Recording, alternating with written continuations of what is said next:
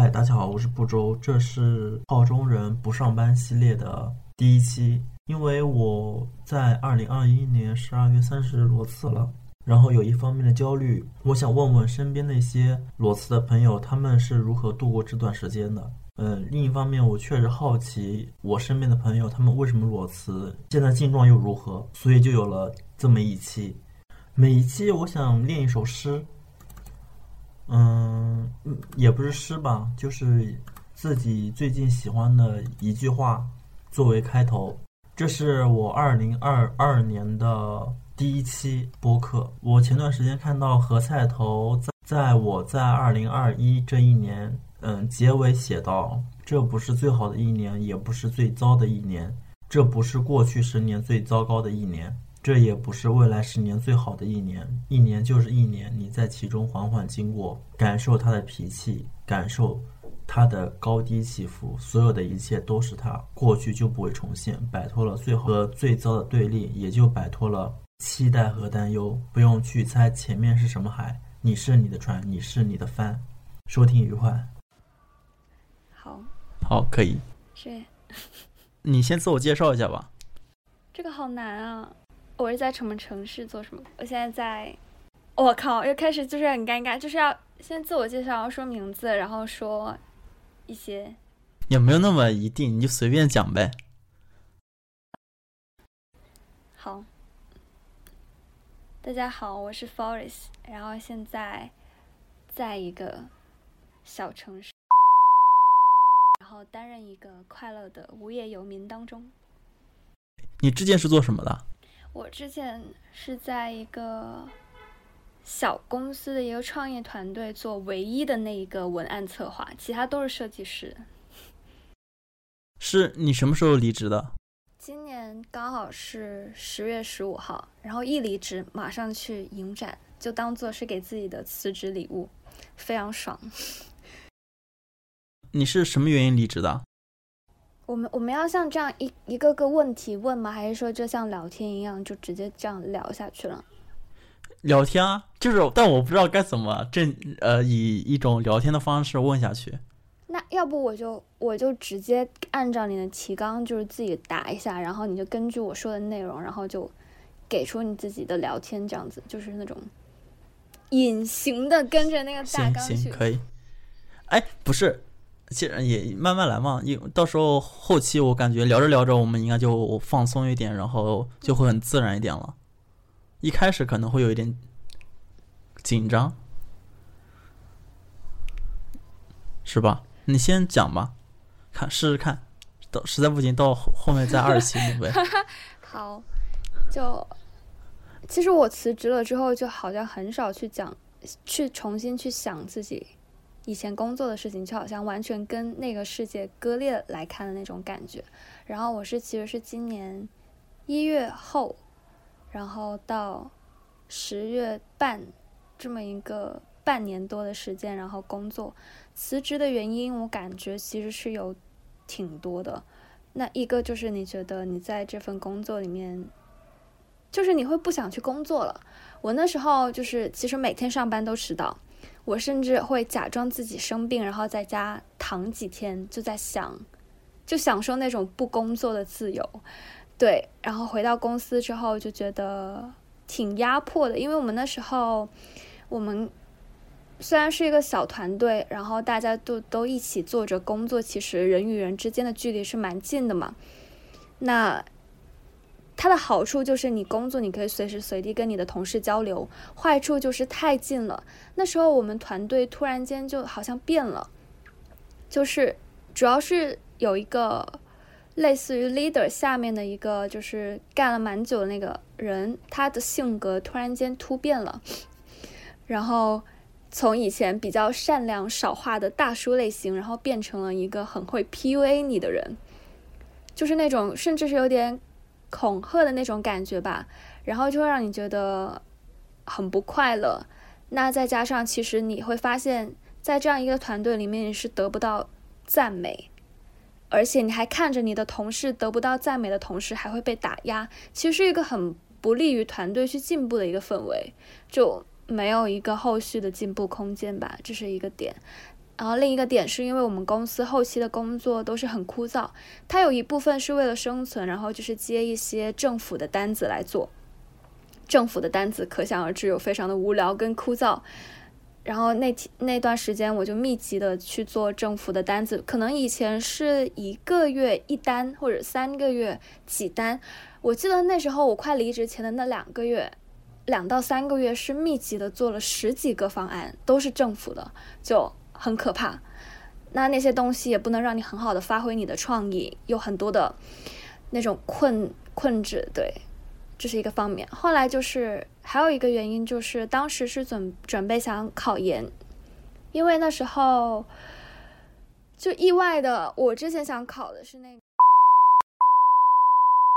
很难拿到，反正当时候就意外的在自己在网上留下了自己的信息，然后大家就知道我有试题，就过来加我微信，然后我就想要跟，然后我又喜欢跟别人聊天，就是加我的人，我就说，哎，可不可以就是打个电话聊一下，就听他们讲他们为什么选择这个专业，然后为什么考试，然后大概进行到什么地步，然后他们是怎么想的。那时候就觉得，哎，为什么自己不也去尝试？二战呢，所以其实辞职的一个很主要的原因，就很也很轻易能够抛给公司让自己离开的原因，就是说，哦，我去考研了，对，大概就是这三。哦，你之前已经一战过了，没有失败了是吧？当时政治分数不及格。这这很合理。其实之前有个点，我我我想问一下你就，就是你刚刚说他一个。和蔼的大叔立马变成一个会 PUA 的大叔，这过程是为什么呢？就是为什么会有这个转变？我我也很好奇，因为其实我们的 leader 是他身体出了问题嘛，然后他的老婆就同时也是我们公司的会计，就是。希望我跟那个大叔能够多做一点活，让 leader 可以就少点加班，然后就是回归家庭，不要那么劳累。所以当时他其实的确是独当一面，然后做的也很好，就像是一个 leader 啊，然后也会教你啊，然后也会就是团结各个队伍的一些事情。就突然间他变成那样，其实我到现在我也不知道是为什么。而且他还有一个蛮过分的事情，就是他去别的地方去求职。然后在对方里面说我们公司的坏话，他可能在这个团队里面找不到成就感吧，因为那段时间我们可能做的案子也是比较，也是很烦，对，然后就没有发挥自己价值的地方，再加上其实他自己生活压力也蛮大的，他是他是组建了家庭，但是没有孩子，算是不敢要孩子的那种地步，然后也在供楼供车，就是有贷款，所以他也不敢轻易的去离。离开一份稳定的工作，可能也是生活压力所迫吧。这个其实跟我有一点像，你知道吗？就我在进这家公司的时候，领导呀，周围的，呃，周围的同事吧，嗯，关系也特别的好，也特别的气氛也很好，大家每天也都很开心。但是双减加疫情之后，就是整个行业都不行了嘛。特别是暑假之后，然后就是我们的领导、领导、大领导，他们呃，他是公司的老板，他需要为呃，他要赚钱嘛，然后会给我们领导的压力。但是我们知道，双减他之后就没有办法达到原来的计划，但是他们每年的计划又是去年就定好了一年的计划，呃，所以我们领导就会来要求我们去干活，但是我们知道。既拿不到奖金，也挣不到钱，所以我们就两三个月这段时间一直是摸鱼。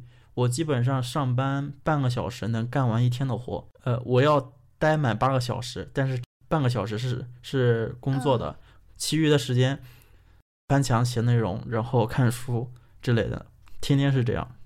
其实离职就，其实之前已经有三四个离同事已经走了，然后我我也是打算在年底辞职的，但是就是因为。就是三十号那一天，跟我们领导那个，我们那个领导就是逼我去做业绩，逼我去每天去要求做这个做那个，我就有点烦，我就跟他嗯说了两句，然后我说我我离职了，我当天就走了。对，就是我我是因为这个原因，就是跟你有一点像。其实之前那个大叔就是说了一句话，还是谁，就是反正说大家想离职，无非就是因为人，要不就是因为钱。嗯你这么说当然也是对的呀，当然也是对的。一方面，如果这家公司工资跟原来差不多的话，我觉得也没什么问题。我想问的是，你一战考研是为了什么呢？是为了学传媒吗？相关的工作吗？还是就是文化研究啊，当时就是二零二零年的时候，是因为喜欢这个，还是因为什么？哦，很很喜欢这个。我我自己是有一个隐约的念头，是因为我感兴趣的东西很多，我希望我能够找到一个人生学科式的东西，就是有一个中心位。然后虽然你的好奇心广泛的去撒，但是你到最后还是会回归这个终极的学科。那这个之前是电影，然后后来就换成了文化研究。对，你现在还准备二战吗？还是放弃了？哦，放弃了。这个可以说吗？这个是哦，应该是墙外，这个可以说哎。嗯，就是你讲。我们我们那个书单有一个书，就是那个叫做《反戈一击：亚季文化研究读本》。我隐约感觉，就是这个是跟台湾的那个文化研究教育有点借鉴的感觉嘛。然后它里面有不同的专题，我就是按照专题去读。它其中有一个专题就是工与农，就是公运啊、农民工啊这些在大陆会比较敏感的话题。我读到那篇文章的时候，是一个叫做潘毅的学者写的，当时读到就很难受吧，就觉得感觉如果你要教我，除了教我们知识，还要教我们学习怎么样能够不被捕。因为今年其实潘毅的一个学生研究公运，然后他是港大的，然后来大陆入境的时候被捕了，然后也不知道现在释放了没有。当时就觉得挺什么的，然后就放弃了。另一个放弃原因就是很想做自己喜欢的事情，对，就是，嗯哼，那你不工作之后，你家里反对吗？还是他们就是有那个二战的那个理由顶在上面，他们就觉得还好，就是 我我离职在家之后，很重要的原因就是我没我没有办法说我自己在家，嗯、用我爸妈的钱。啊、我想是过两天去找兼职，然后再顺便做一些项目，嗯，大概是这样子。对我我即将应该也要去，我没有考研的理由。对，就是没如果没有考研那个理由，我感觉就是不工作在家里其实是一个挺挺有压力的事情，除非自己有金钱来源什么之类的那种。你想从工作中获得什么样的价值？自我的价值还是钱上的价值会更多一点？我以前快毕业的时候，我就就在想这个事情，然后我觉得我的非常非常理想的状态就是去迪士尼那种很有创造力的团队工作，然后燃烧自己。那这个就是完完全全的实现自我价值的那种体现嘛。那现在就觉得工作啊，这我觉得我自己还在想，也挺矛盾的。我可能会寄希望我喜欢的东西就是我的工作，那但是非常理想。嗯，对，就是非常理想。因为我其实一开始在做上一份工作，我也觉得我是喜欢的，然后就拼命的去压榨自己加班之类的那种感觉。就工作的意义，我觉得工作意义就是能够保证你在存活的时候还可以做你自己想做的事情，不管那份工作是不是跟你喜欢的事情有关。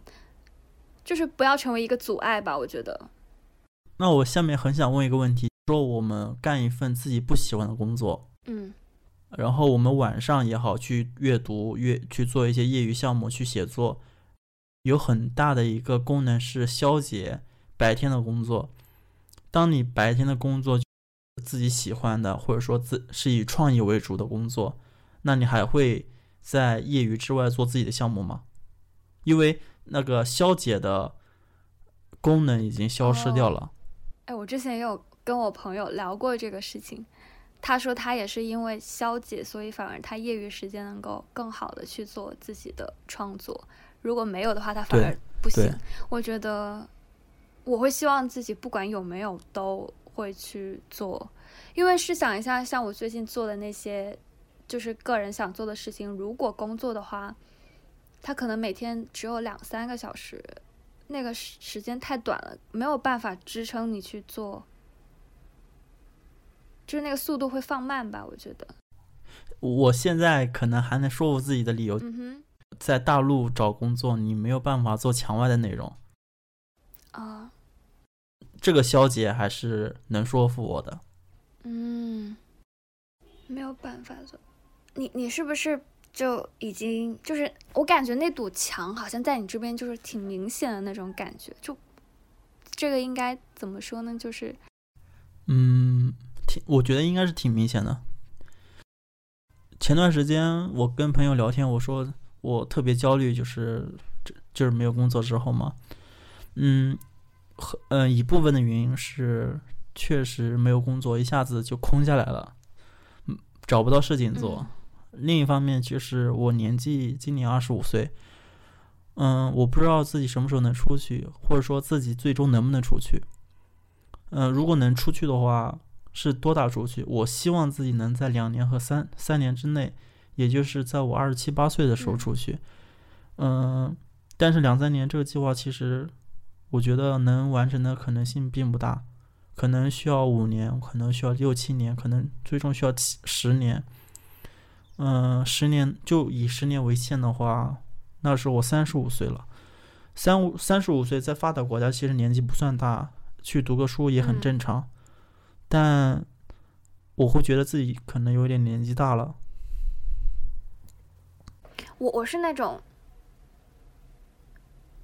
一直为自己不要有这种想法做准备的人，就是从毕业前到现在一直在给自己去输送各种各样，就是那种很好的例子，然后让自己不要被这种在大陆世俗年龄绑定困扰，以至于我之后可能做不出来什么事情。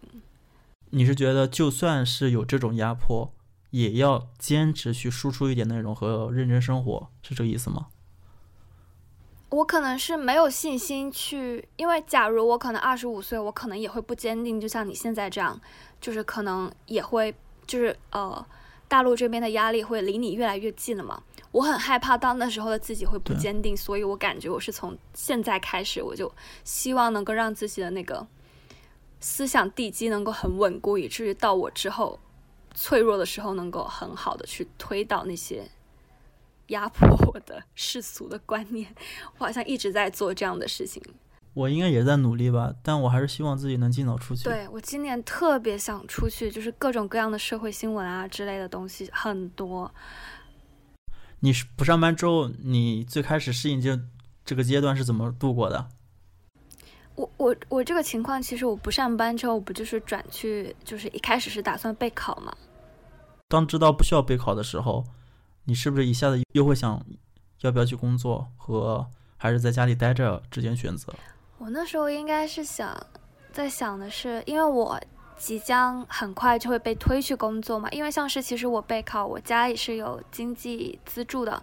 就是我的生活费，但是之后的话，因为现在也考完了，他可能就会断掉，就是逼着我出去工作。我会在想，我应该怎么样去应对这个状况？就是如何在找到一份工作的同时，我又能很好的做自己的事情。那段时间其实是挺挺焦虑的，也会去找那些例子，去看一下别人是怎么怎么做的。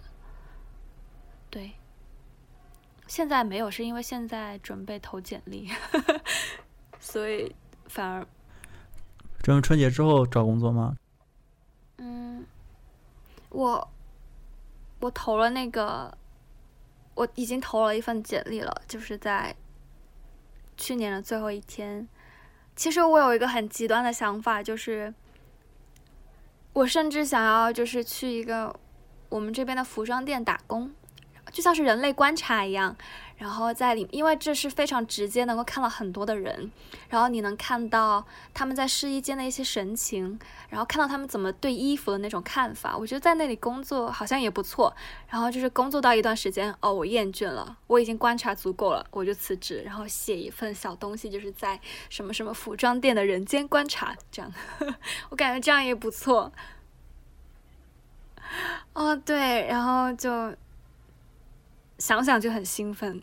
那时候，然后如果都能这样了，然后也一部分消解到我的焦虑了。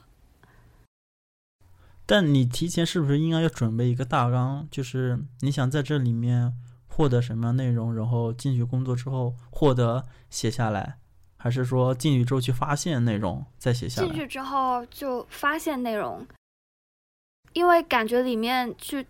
去打工的话，其实是能够跟你平时就在意的一些点发生碰撞。比如说，我觉得试衣间就是一个很好的观察空间，大家在里面对着镜子会有着什么样的表现、神情、动作、语言之类的，我想想就觉得很兴奋。虽然听上去有点奇怪，你也看不见啊。哦，你哦，就是他有一个职位，就是在试衣间，就是帮别人就是衣服检查，然后收衣服啊，就是只是在那里而已，不是试衣。就试衣间外面那里有一个员工会在那里。对，我在耐克店里面工作过。哦，真的？对，我在我在耐克做的兼职，一天七个小时。之前，嗯哼，然后呢？怎么样？回想一下。首先就是有时候挺好玩的，就比如说，呃，因为我老家的人，因为我老家离我住南京不是很。很远，所以在这边经常能遇到一些老家的人。有时候他们来买衣服的时候，我就听见他们说家乡话，那时候我挺觉得好玩的。嗯，对，因为只有我我能听得懂，周围的同事都听不懂。对，哦，对，然后其实也没有什么，就是每天折衣服、备备货之类的，然后上班下班。因为我是兼职，不需要。为业绩和算钱，所以也就没有那个压力了。如果你是正式员工的话，你要去尽可能去多卖东西，然后他获得的佣金会更多一点。嗯，你会接受主流社会的标准吗？首先，主流社会的标准是什么呢？就是你要赚很多的钱，要买房、买车之类的吗？主流社会的标准应该是有一份稳定的工作，哦，公务员。No No pass 掉，我不接受。所以你你还会去选择自己喜欢做的事情是吧？嗯。你感觉辞职和工作之后之间有什么变化吗？你自己的状态？嗯，我前阵子其实想了想，因为我感觉我最近。经常有的感觉就是我感觉到很困，因为我在调作息嘛。我就想想我前段时间的那种最经常的感觉是什么？我就想起我在之前工作的时候，我经常感觉到痛，还有感就是经常的不舒服。我那段时间喉咙痛非常的密集，然后甚至也发烧。其实已经很多年没有发烧过了，也经常感觉到痛，要不就是眼睛痛，然后肩膀痛，就之类的。就是，然后工辞职了之后，即使我经常熬夜。我都没有到这么难受过，就是我的身体机能，就是又是这边痛那里痛这样的那种，就而且它那种自由带给你的快乐，其实是我非常需要的。因为那段时间就是辞职没有辞职的时候，我感觉我的感受力在消退，这对于我来说是一件很恐怖的事情。感受力会消退，这怎么理解？嗯，现在想想好像有点已经。忘记是就，我以前是那种很喜欢，因为我的情绪比较多嘛，然后感受也比较敏感，所以其实是很喜欢就是在空闲的时间记录自己内心的想法啊、碎碎念啊，或者是因为一些东西而哭而什么就之类的这些。对，但是如果你在工作上面的话。我可能就是深夜，然后下班，然后看了一下豆瓣，然后才能让我的情绪跟一些社会新闻去接轨。但是你也没办法，就是马上继续去想这个事情，因为你得早点睡觉，明天还得上班，就那种就是。还有什么？以前我其实也很喜欢去散步，但是工作了之后，我发现我已经变得不喜欢去散步了。我感觉这件事情对我来说是挺可怕的。也很久没有去散步了，因为散步是一个你跟你自己周遭的世界产生连接的一个途径嘛，我觉得对。我好像没有散步的习惯，就是你们会会在哦散步的时候去思考自己今天的事情是吧？或者说社会性事件。嗯，对，就是在散步的时候思考。OK，对可能是南方太冷了，这门是现在实在是出不出不了门，太冷了。哦，应该也是。对，你之后打算做什么啊？之后嗯，感觉还是想往写作这方面上去靠。如果可以的话，真的希望能够有那种一人公司的形态嘛，养活自己然。后自给自足。嗯，。对，但是我发现我我也想过，就但是自我发现自己没有这样的能力。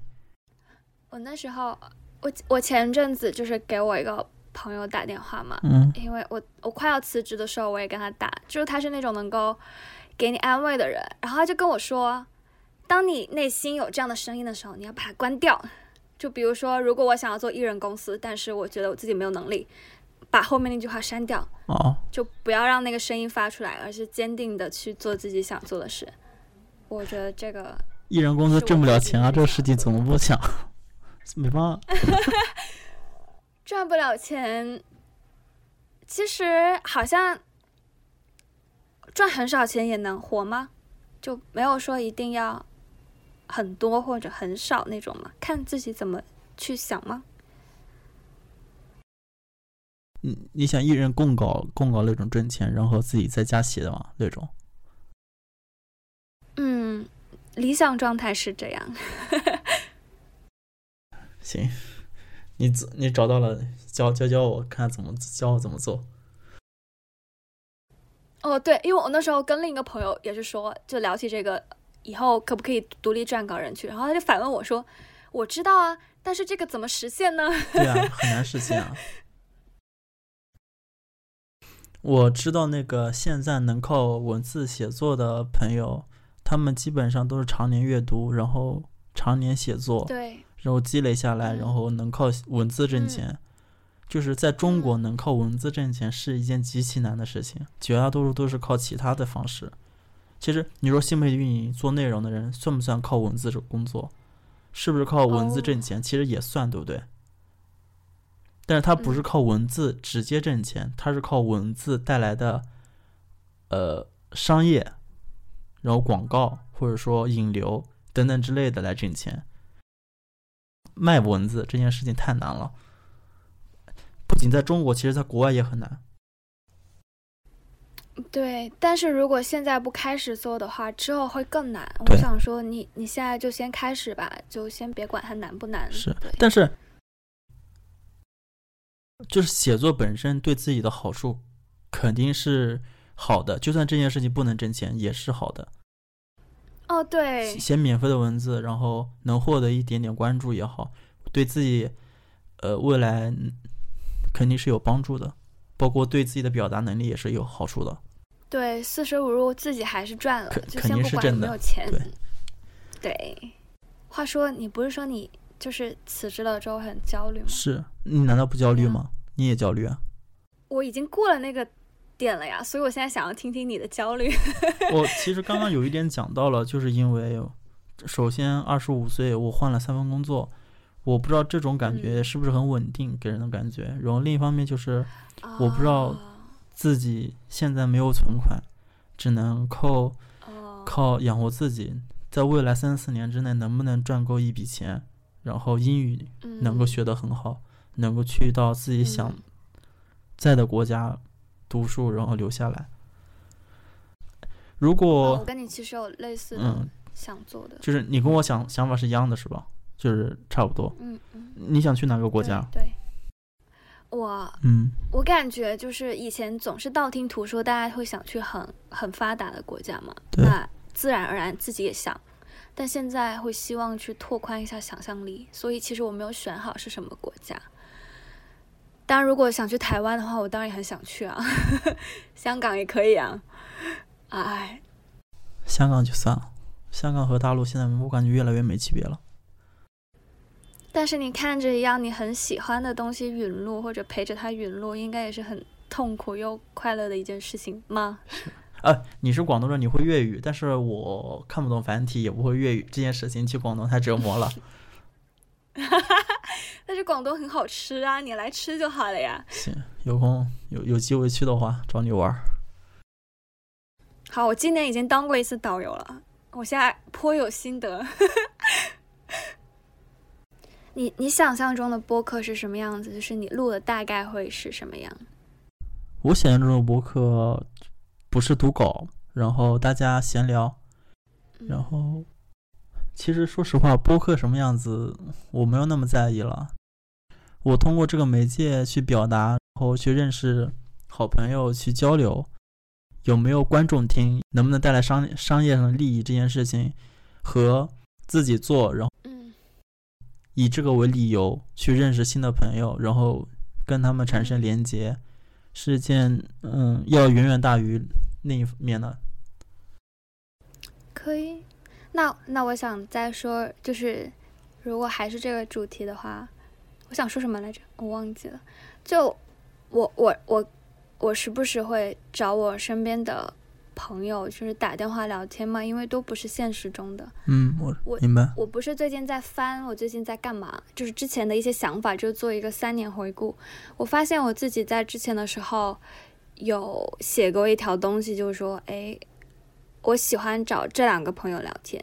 A 他是做从事教育方面嘛，但是他是那种非常热情，就是热情到我没有办法想象的地步去投入他的那份工作。我觉得他这个状态我非常的喜欢。嗯，对他，然后他最近也因为这个，然后他也做了自己的播客，就跟他自己的学生对话之类的。我感觉他是真的就在里面发光发热的那种感觉。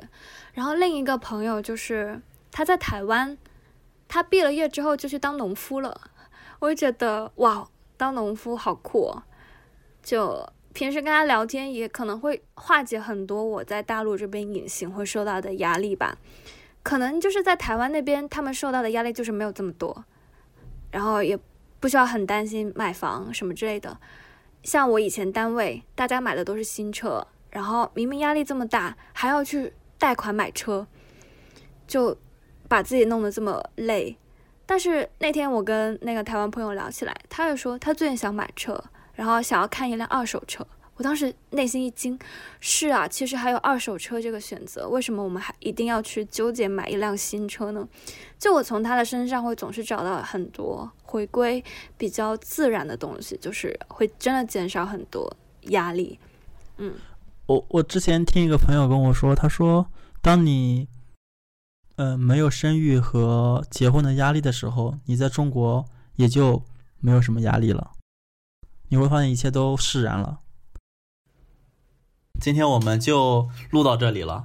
好那希望你的播客可以有越来越多好玩的不下班嘉宾上来驻场。拜拜。行大家拜拜。